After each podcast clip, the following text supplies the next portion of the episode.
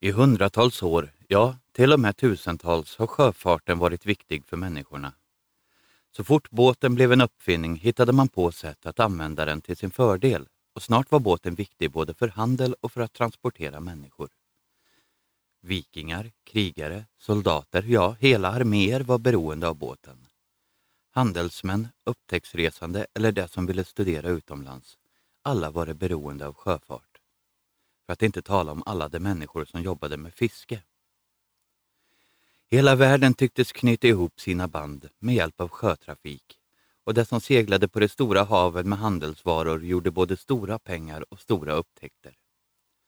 Sverige med sitt geografiska läge och långa komplicerade kuststräcka har naturligtvis och har haft sin beskärda del av sjöfart.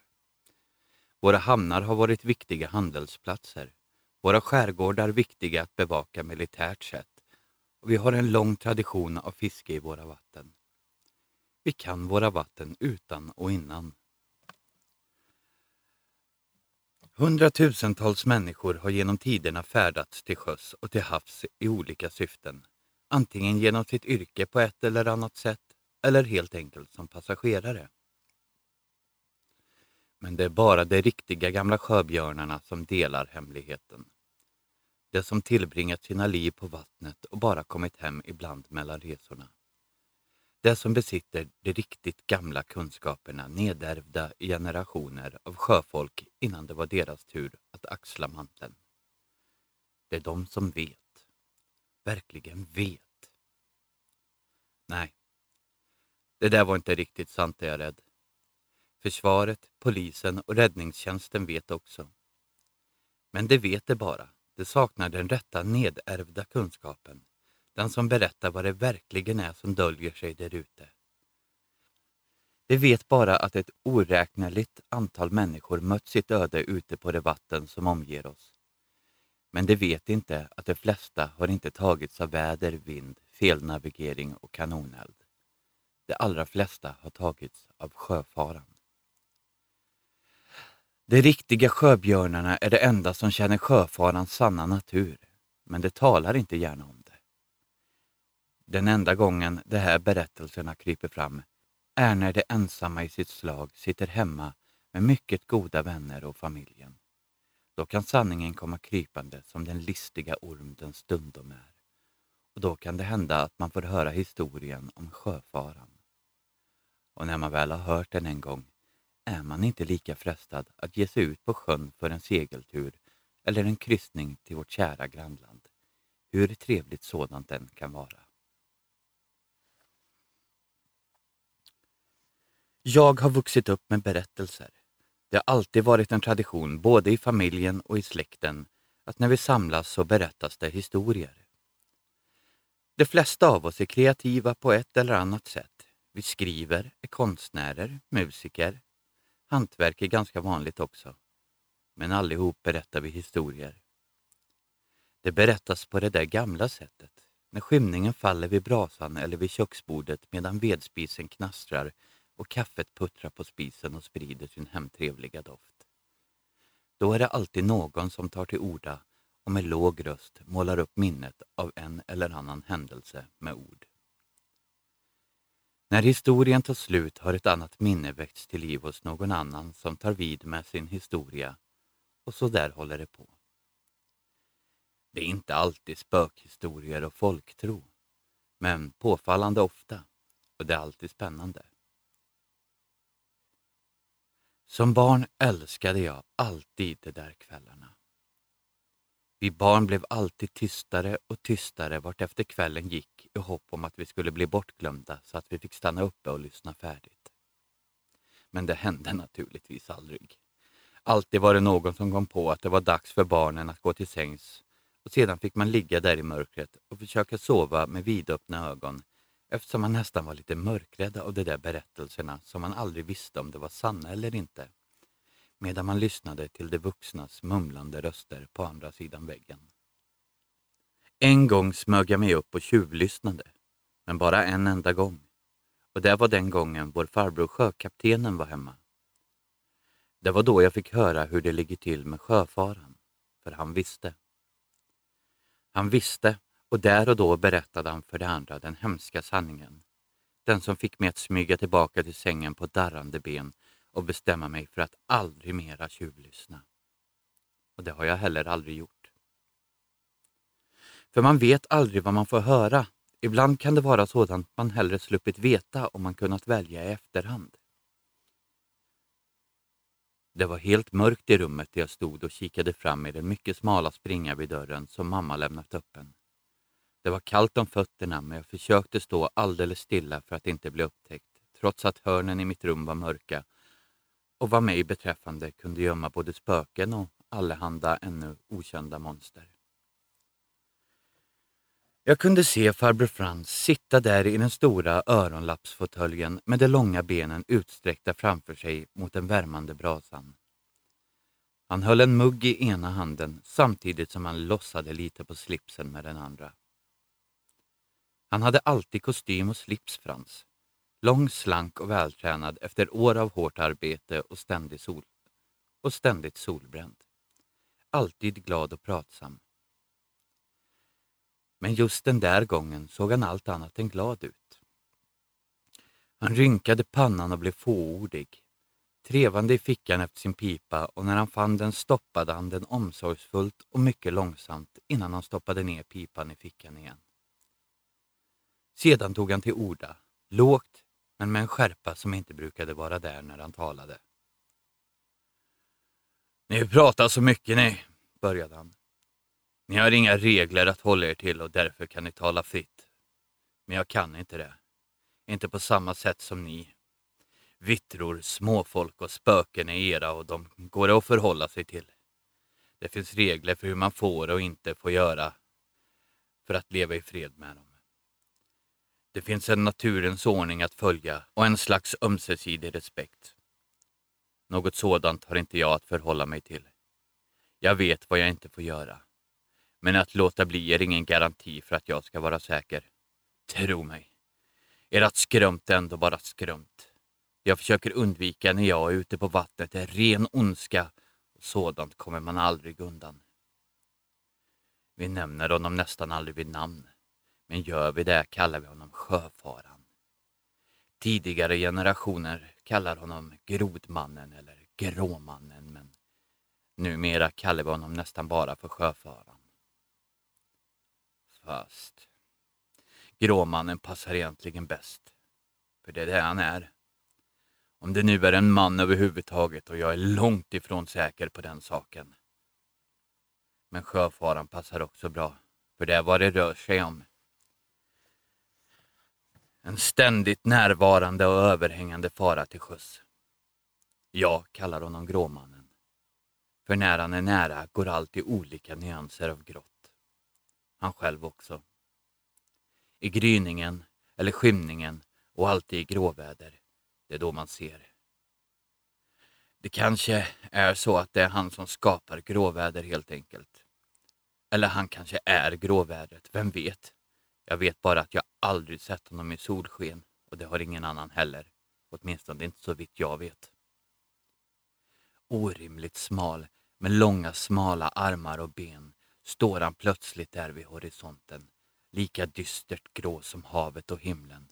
Tyst och stilla står han där och vakar på sitt byte. Väntar ut.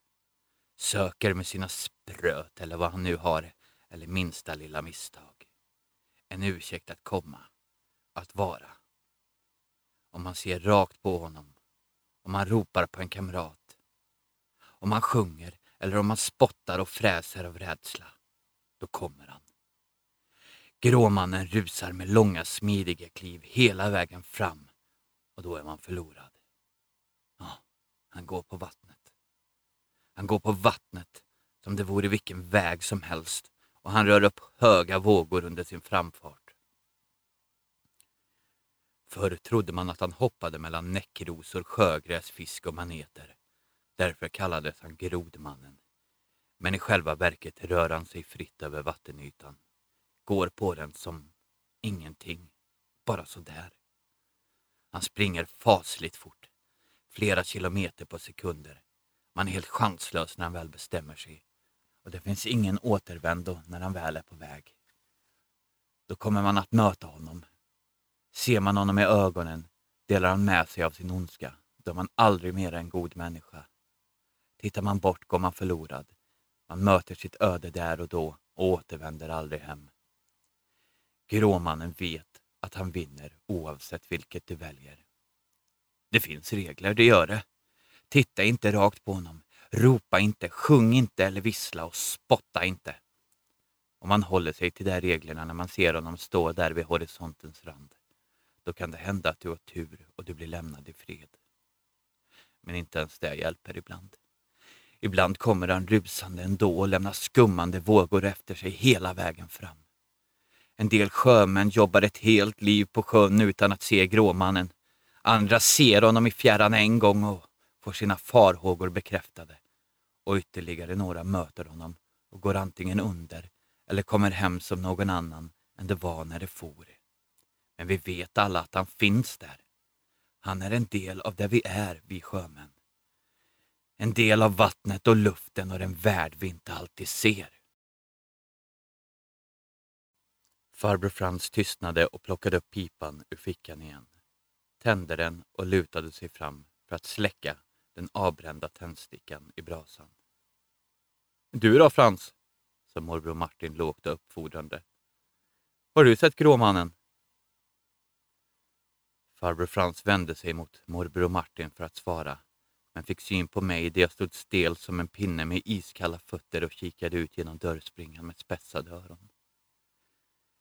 Han log stelt och ögonen blev kyliga när våra blickar möttes. Han såg själv ganska så grå ut, där han satt alldeles i utkanten av skenet från lampan och brasan. Utan att ta ögonen ifrån mig för en enda sekund svarade han morbror Martin och jag kommer aldrig att glömma hans ord. Jag har sett honom. En gång vid horisonten och en annan gång. Men jag var feg, Martin. Feg och svag, så jag såg honom i ögonen. Det blev tyst och stilla bland de vuxna det var då jag äntligen lyckades slita mig loss från farbror Frans otäcka blick och på darrande ben tog mig tillbaka till sängen. Där låg jag sedan huttrande och insvept i täcket med hårt hopknipna ögon och försökte stänga ute historien jag nyss fått höra. Men det var svårt och jag lovade mig själv att aldrig mer tjuvlyssna.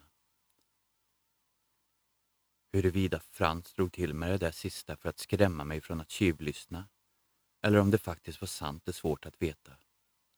Men Gråmannen, eller Sjöfaran, har efter det hört talas om även i andra sammanhang. Men som sagt, sjöfolket håller sina historier för sig själva i ganska hög grad. Och det gör det på ett sätt som andra människor inte gör.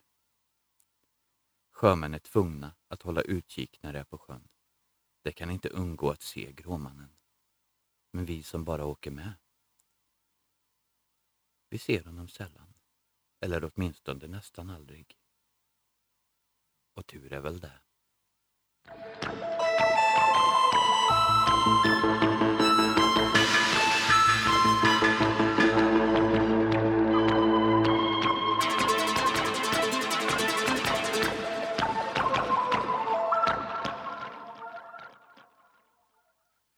Det ni precis hörde var Sjöfaran av Mikaela Schmidt. Och det tar inte slut där. Det är nämligen så att det här avsnittet är lite extra på mer än ett vis. Det är inte bara en historia jag kommer att läsa upp för er idag, utan tre.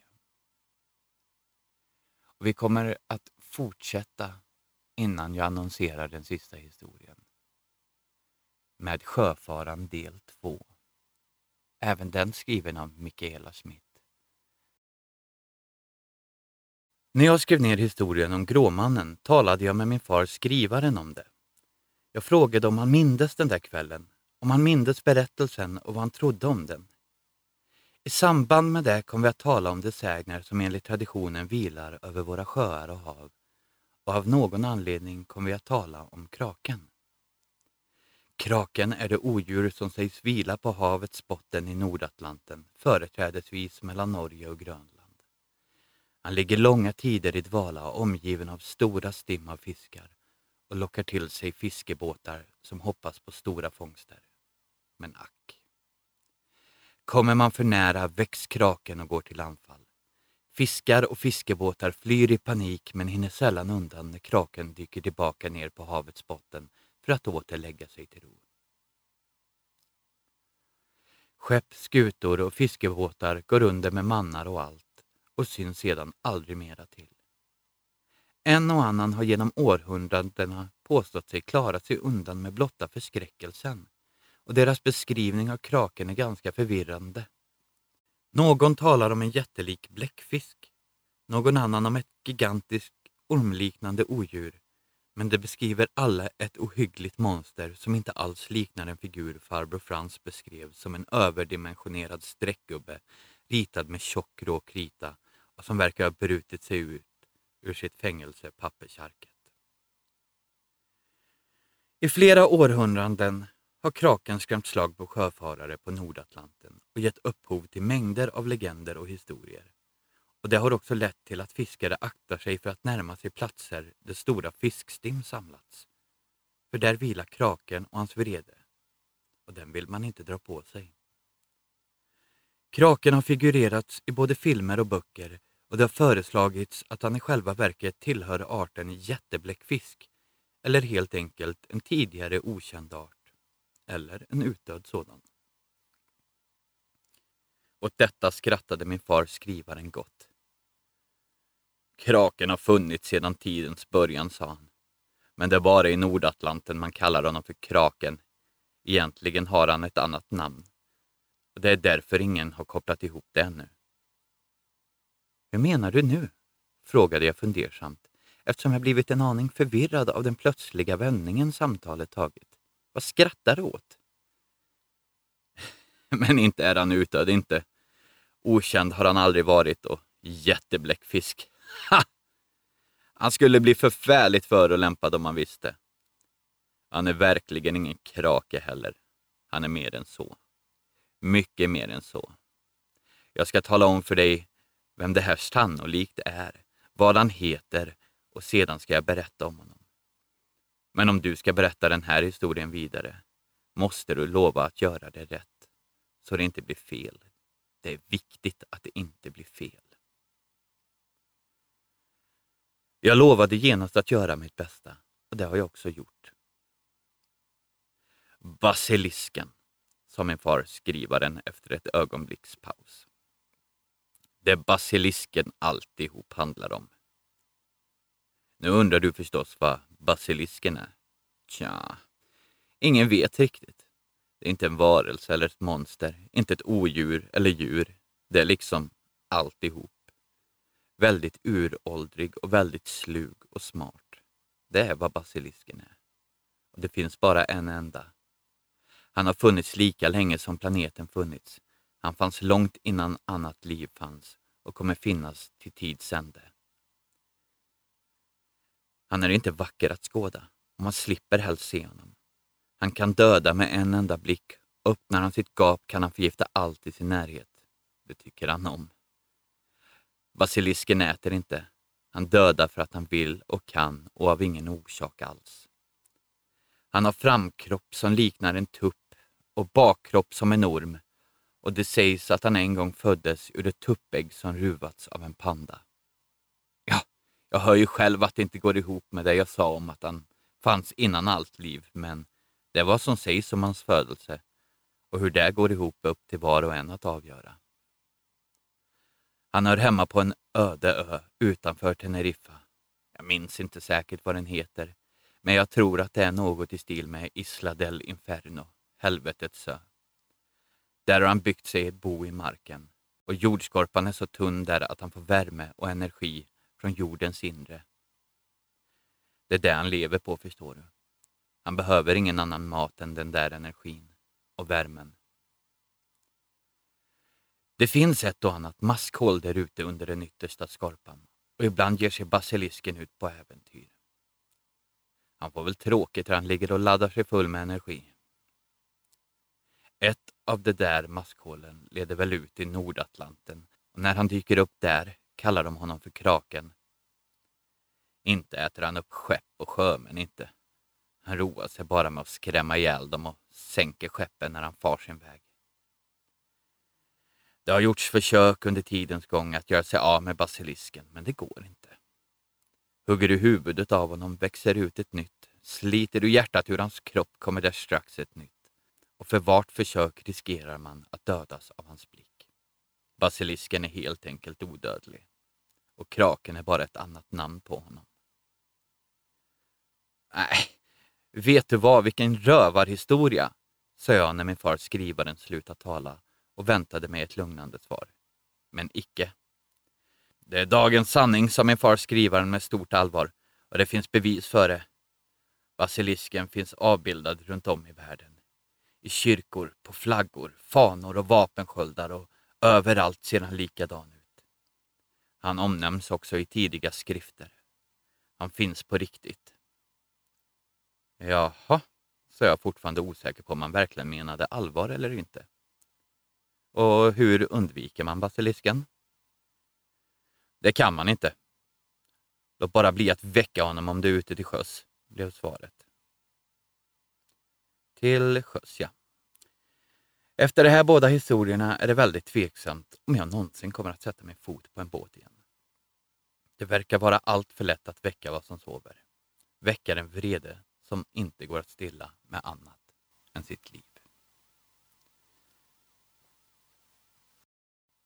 Ni hörde Sjöfaran del 2, Kraken. Även den skriven av Mikaela Smith. Men det tar inte slut där. För som ni hörde så skulle Mikaela beskriva det här väldigt noggrant och väldigt innerligt. Och hon gjorde sitt bästa. Men det verkar som att det inte räckte. För vi må hända inte har väckt en basilisk eller krake i det här poddavsnittet. Vi har även väckt skrivaren, hennes far, skrivaren, som har skrivit ett avsnitt just för oss för att vi verkligen ska förstå allvaret med det här. Och vi är tacksamma över det och jag ska göra mitt bästa att försöka att läsa upp den här. Så här kommer Basilisk. Uppläst av mig, Tommy Nordin och skriven av ingen mindre än just skrivaren. Minns du den kvällen med Gråmannen? sa min dotter när hon ringde. Hon kände till saker som förekommer i det andra skiktet. Jag, skrivaren, erinerade mig också många andra företeelser som jag stött på under mitt liv eller hört andra berätta om. Jag gick djupt ner i mitt fantomminne. Fantomminnet är ett epigenetiskt fenomen som alla kan utveckla. Gråmannen, monsterbläckfiskar, kraken, basilisken och många, många andra figurer som finns i vår andliga värld har sitt ursprung i en snäll gammal ödla. Basilisken till exempel, sägs enligt antika sagor födas ur ett klotrunt ägg värpt av en ungtupp under den tid då hundstjärnan är synlig på himlen. Det ruvas av en orm och en padda. Den har en blick som dödar, ett läte som också dödar och en andedräkt som fräter sönder allt.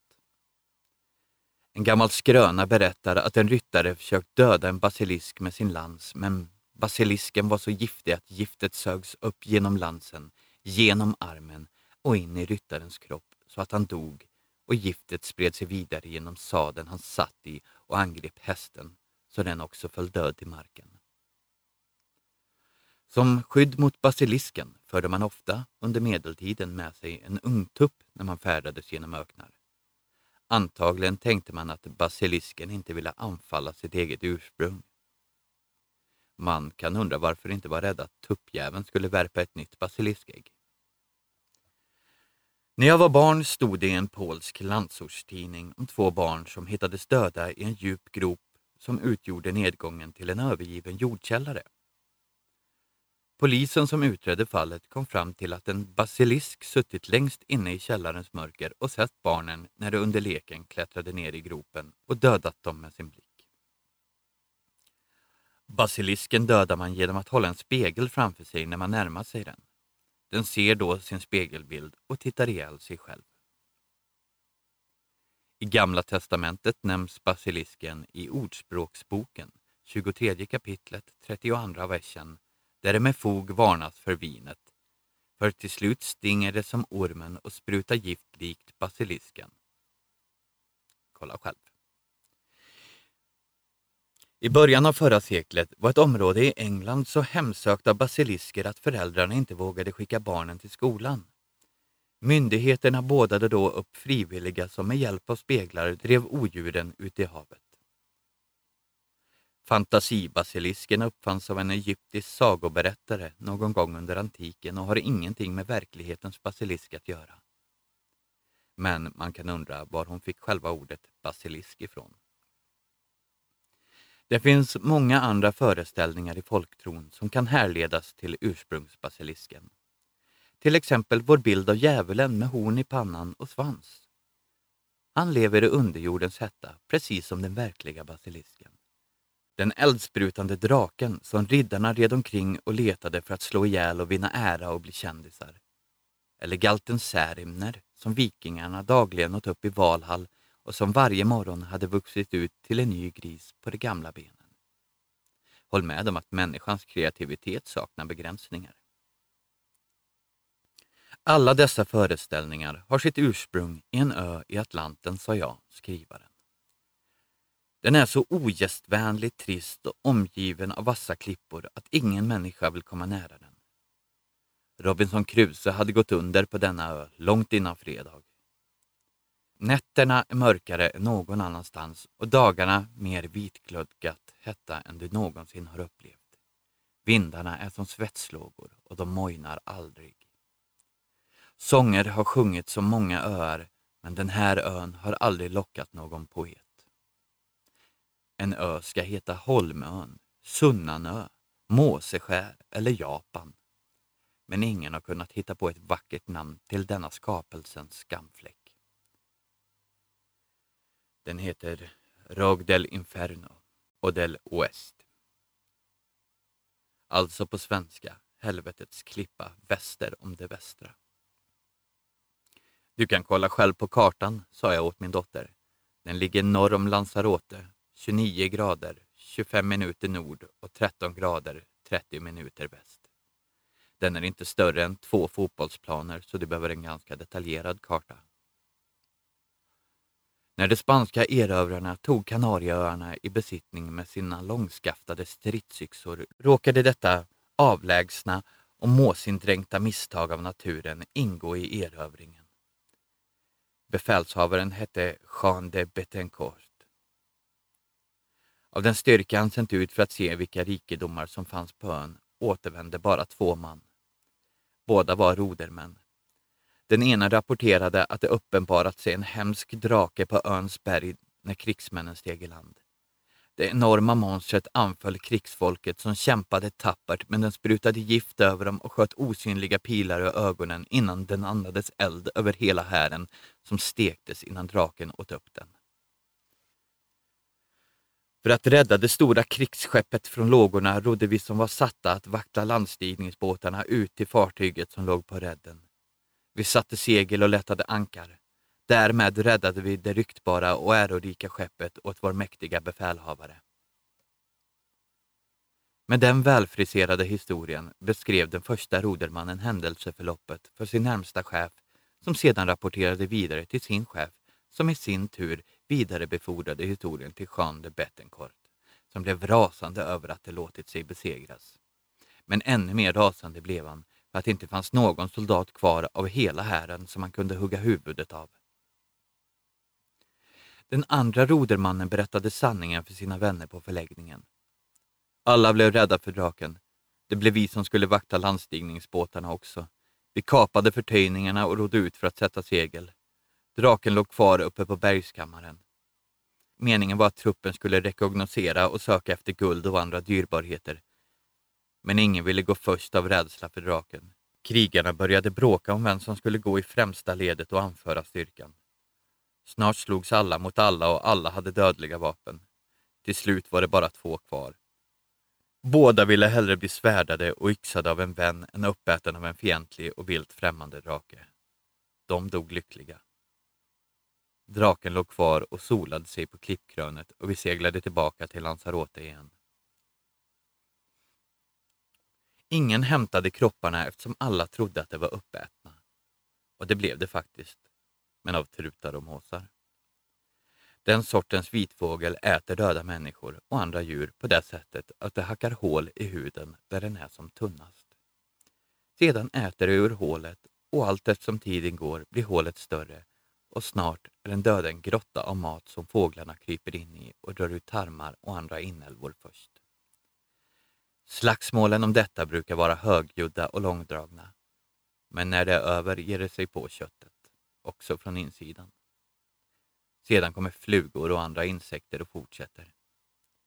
Till slut återstår bara en tom, tunn, torkad hud, uppstagad som en japansk papperslykta över skelettet.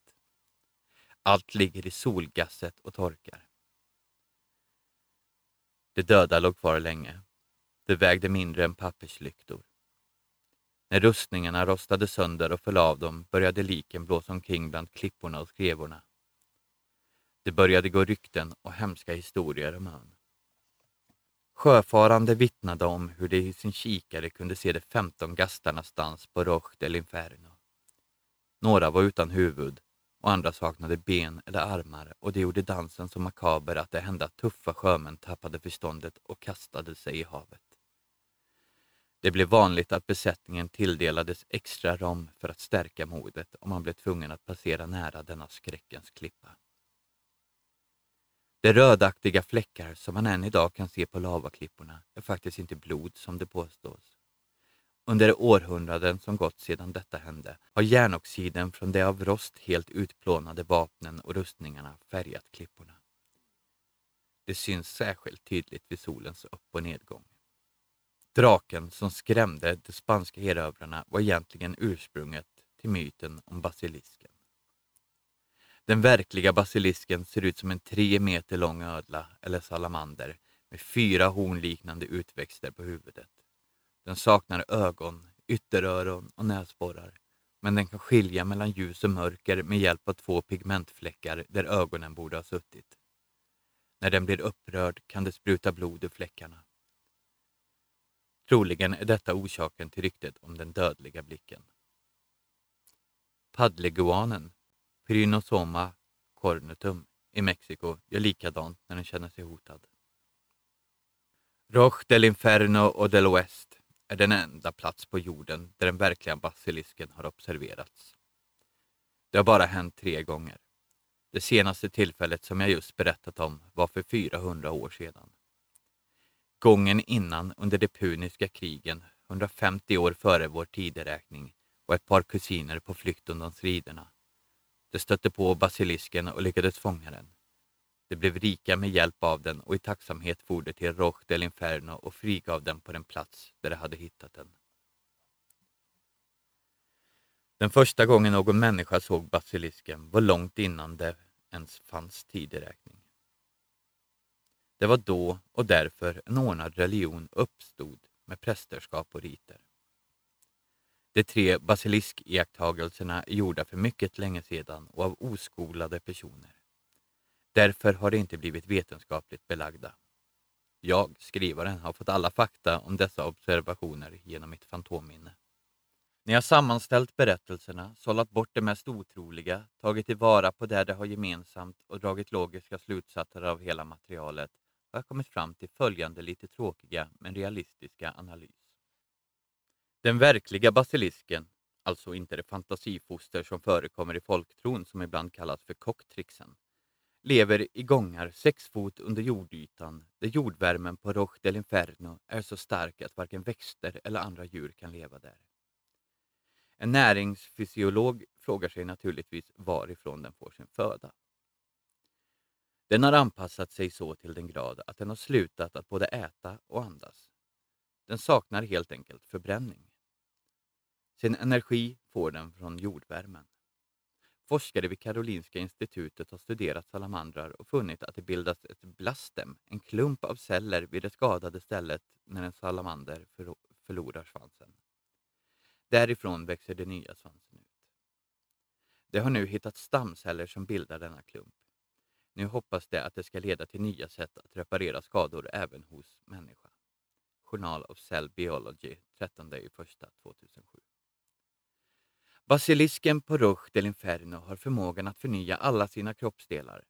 Därför är den stackars ödlan odödlig och behöver alltså inte fortplanta sig. Men var och en, till och med basilisken, vill vara ung och stark. Och för att kunna vara det måste den nybilda alla sina organ allt eftersom de blir utslitna. Den vill alltså ha otur. Där bröt jag minsann benet. Eller yes, nu fick jag hjärnblö... Nytt ben och ny hjärna. Den gamla stöts ut. Otur är vad basilisken lever av. Den måste alltså dra sig till oturen på något sätt. Den suger åt sig din otur om du är tillräckligt skärpt. Fin kvalitet ska det vara. Tryck i dig en riktig stänkare eller ett par bärs, då vill inte basilisken ha din otur. Lagstiftarna känner till det och förbjuder dig att köra bil då, för ingen annan vill ha din otur i det läget. Denna varelse är en helt omedveten organism som genom sitt sätt att uppehålla livet gör människan mycket gott utan att känna till det. Den är ofarlig för alla andra och förutom sitt sätt att överleva också helt onyttig eftersom den inte är något attraktivt byte för rovdjur. Jag kan tänka mig att basilisken på Roche del Inferno och del West ibland ger sig ut i Atlanten för att jaga otur. Det är möjligt att min dotter har funnit något i sitt fantomminne som tyder på att det är så det ligger till med skraken.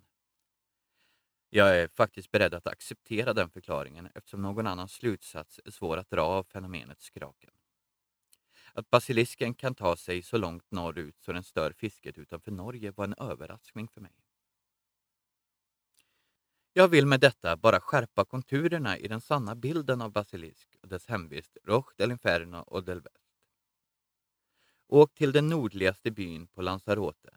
Ta färjan därifrån som går norrut till ön med det vackra namnet La Graciosa, tacksamhetens ö. Den är skapad av vindarna som kommer från Sahara och bär med sig sand som under årtusenden landat bland stenarna i detta grunda område. Tala där med någon som har en båt och be att få bli överförd till nästa ö som heter Isla Montana Clara, Ljusa bergets ö. Ett hoppingivande namn på en paradisisk ö som badar i sol och ljumma vindar. Där måste du kasta loss från all civilisation och mänsklighet för att komma vidare till helvetets klippa väster om det västra. Risken finns att du aldrig kommer att kunna ta dig därifrån utan att tvingas leva på måsägg och all slags vitfågel som ligger döda av ålderdom i de stinkande klippskrevorna. För denna ö är oturens hemvist på jorden. Det kan ändå vara värt risken för den som vill vara den första i vår postmoderna tid som med egna ögon sett basilisken. Där lever jordens ensammaste varelse på andras otur som gör att den ständigt håller sig ung ointresserad av andra än sig själv, utan att kommunicera med någon, utan hunger, törst eller sexualdrift, utan syn, utan hörsel, smak eller luktsinne. Ibland händer det att något av alla de charterplan som passerar över det ensliga helvetet ute i Atlanten har ett motorljud som ger resonans i lavablocken så att basilisken där nere i hettan, six feet under, känner vibrationerna. Då ger den ifrån sig ett rop som är så sorgligt att om man hörde det skulle man ta livet av sig och alltså dö av själva lätet. Men ingen hör det.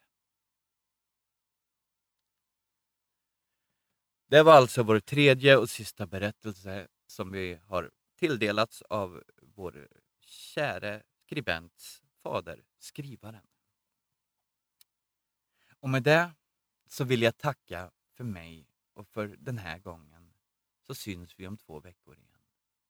Tills dess kan ni gå in på vår Instagram, NMF-podd, eller på När mörkret faller på Facebook och skriva vad ni tror. Vad ni tycker. Och speciellt vad ni tyckte om det här avsnittet. Tack så mycket och glöm inte att tända alla lyktor när mörkret faller. Música